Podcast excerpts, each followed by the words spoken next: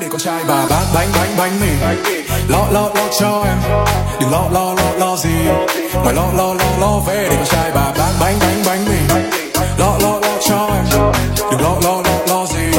Ngoài lo lo lo lo về. Em nói là em thấy thương vì cái tính anh hiền. Biết tim anh trống vắng nên em muốn khiến anh tình. Giờ mới chân sống tài chính với toàn tính làm ăn. Đồ sang anh là con nhà lính, Tính nhà văn chuyện anh có nhiều người mến em. Nhưng em chưa từng mến họ. Ngày cũ anh toàn là một con bà chủ này ông sếp nọ. Mẹ anh thì cũng là sếp, nhưng mà là sếp bánh mì. Để bán hàng mỗi buổi sáng sau cái quay bên bếp nhỏ. Nhưng